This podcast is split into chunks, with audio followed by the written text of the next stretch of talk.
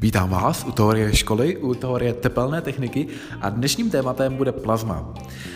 Plazma lze dále rozdělit na vícero typů výbojů, na v temný výboj, na koronu, eh, což není ta nemoc, ale spíše eh, ochranná vrstva, fotosféra, eh, slunce, která je při nižších teplotách než třeba jádro slunce. Dále bychom zde našli doutnavý výboj, ať už normální doutnavý výboj nebo anomální doutnavý výboj, ke kterému dochází při vyšších proudech a najednou tam začne poměrně drasticky růst i napětí a dále sem se řadí třeba i jiskra nebo elektrický oblouk.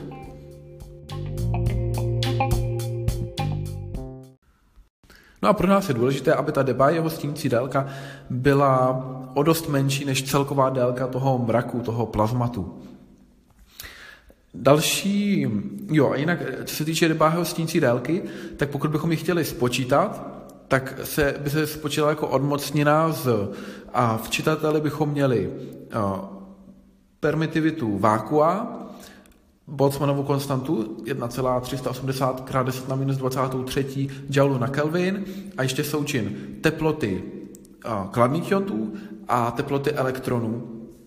A co se týče jmenovatele, který je stále pod tou odmocněnou, tak by to byl elementární náboj 1,42 x 10 na minus 19 kulombu na druhou, takže náboj, elementární náboj na druhou, krát koncentrace nabitých částic, protože počítám s tím, že, ten, že plazma je kvazineutrální, tak v tomto případě, ať už se jedná tedy o koncentraci elektronů nebo koncentraci těch uh, kationtů, tak jsou shodné.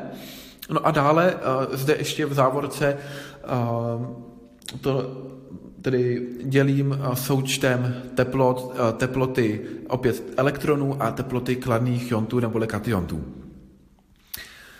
Tady bych rád upozornil, že pokud se zajímáme nízkoteplotní plazma, teďka neuvažujeme koronu, hvězdné plazma, což se řadí do toho vysokoteplotního plazmatu, to bychom našli v nějakém stelerátoru, kamaku,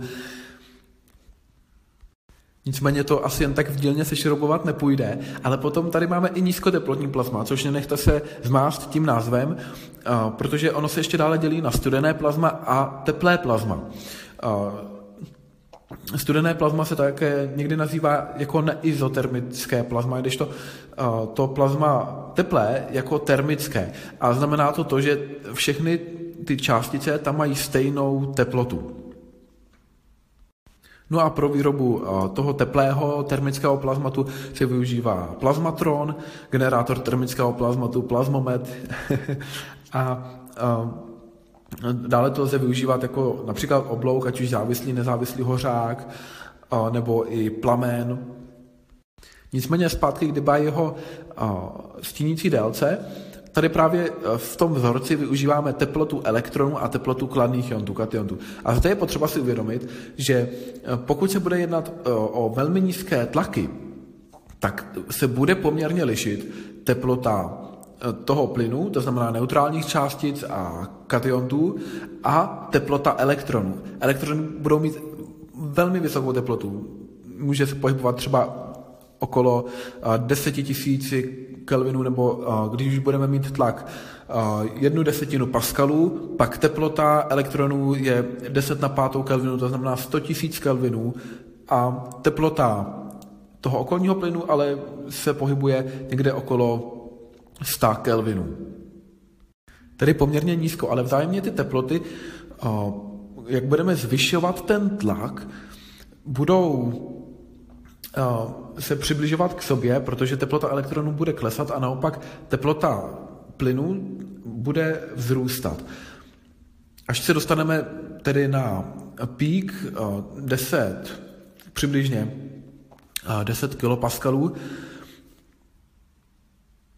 v tomto bodě je teplota plynu vůbec nejvyšší, přibližně 11 606 kelvinů, jeden elektronvolt, tedy samozřejmě elektronvolt je jednotkou energie, ale v našem případě, když uvažujeme, že energie se vypočítá jako tři poloviny KT, což platí pro jednoatomový plyn, kdy se může pohybovat ve 3D, v trojrozměrném prostoru, tak vzhledem k tomu, že K je konstanta, tak to nyní můžeme vnímat jako teplotu vynásobenou nějakou konstantou.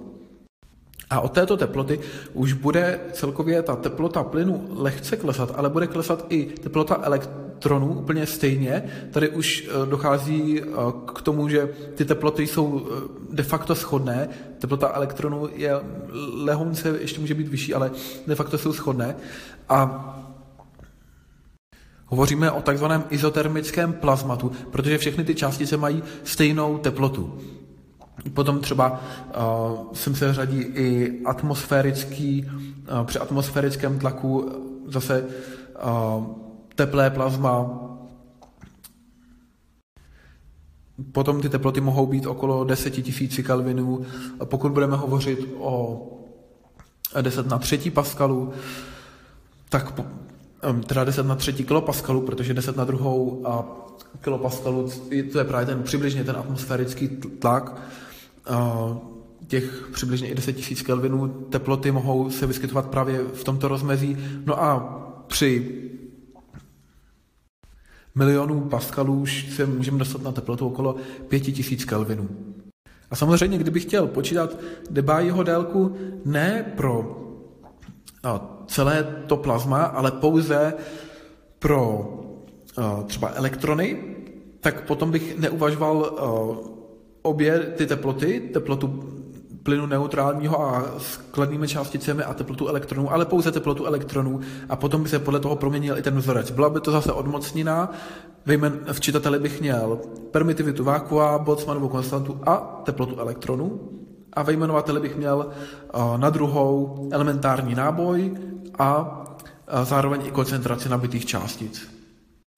Dále plazma můžeme dělit na plazma částečně ionizované a úplně ionizované. Pokud bude plazma úplně ionizované, tak to znamená, že tam nebude žádný atom, který by obsahoval vazebné elektrony. Na to, aby ten atom odevzal veškeré vazebné elektrony, tak bude potřeba mu dodat poměrně dost energie, konkrétně 1,36 elektron, elektronvoltů krát Z na druhou, což Z je protonové číslo. Což když budu uvažovat, že ty nejtěžší atomy obsahují protonové číslo až někde do stovky, tak potom ta energie pro vytvoření plně ionizovaného plazmatu u těch nejtěžších prvků může vyžadovat energii až 10 000 elektronů.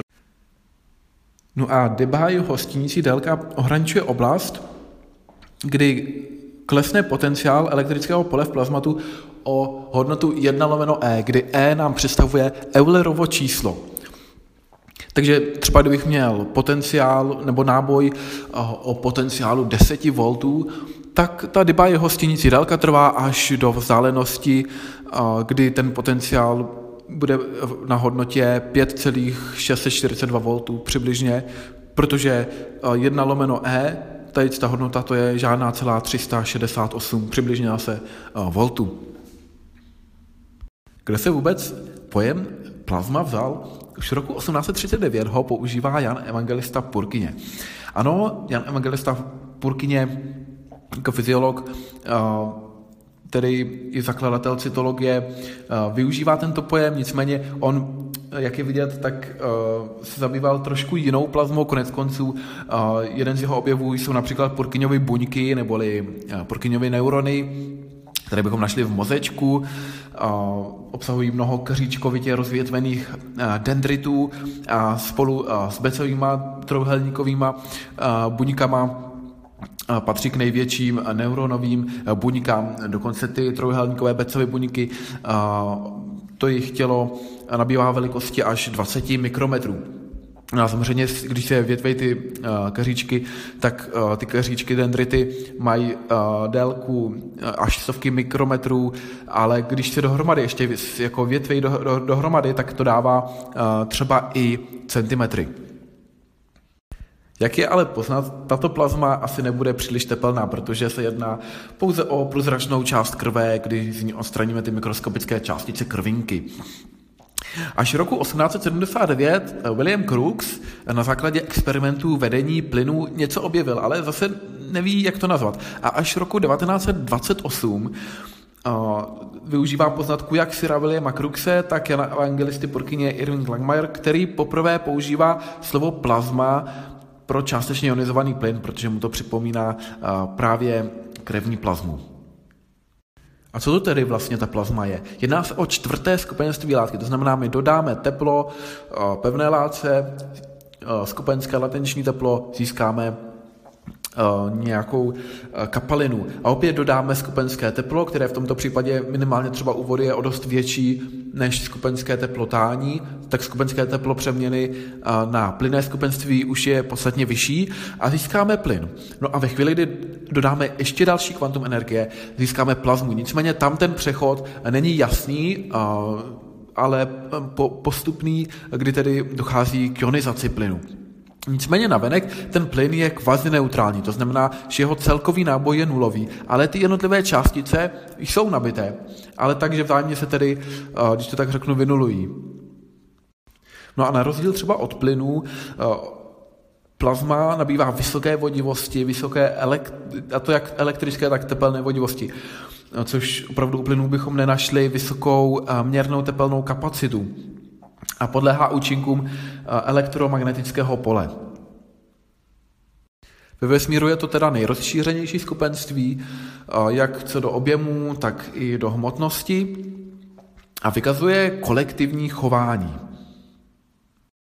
Což je charakterizováno Debyho eh, stínící délkou, Debayho počtem částic, nebo počtem částic v Debayho sféře a potom součinem plazmové frekvence a střední dobu mezi srážkami s neutrálními molekulami. My se podíváme na všechny tady ty tři podmínky pro plazmu. První tedy Debyeho stínící délka.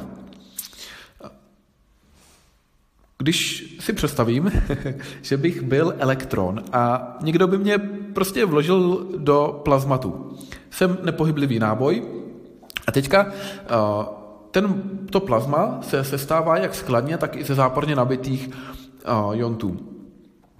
A ty souhlasně nabité částice, nebo většinou teda ty uh, záporně nabité částice jsou elektrony, uh, ale to znamená, souhlasně nabité částice elektrony uh, jsou ode mě odpuzované a naopak nesouhlasně nabité uh, částice uh, jsou ke mně přitahované. Já je přitahuji.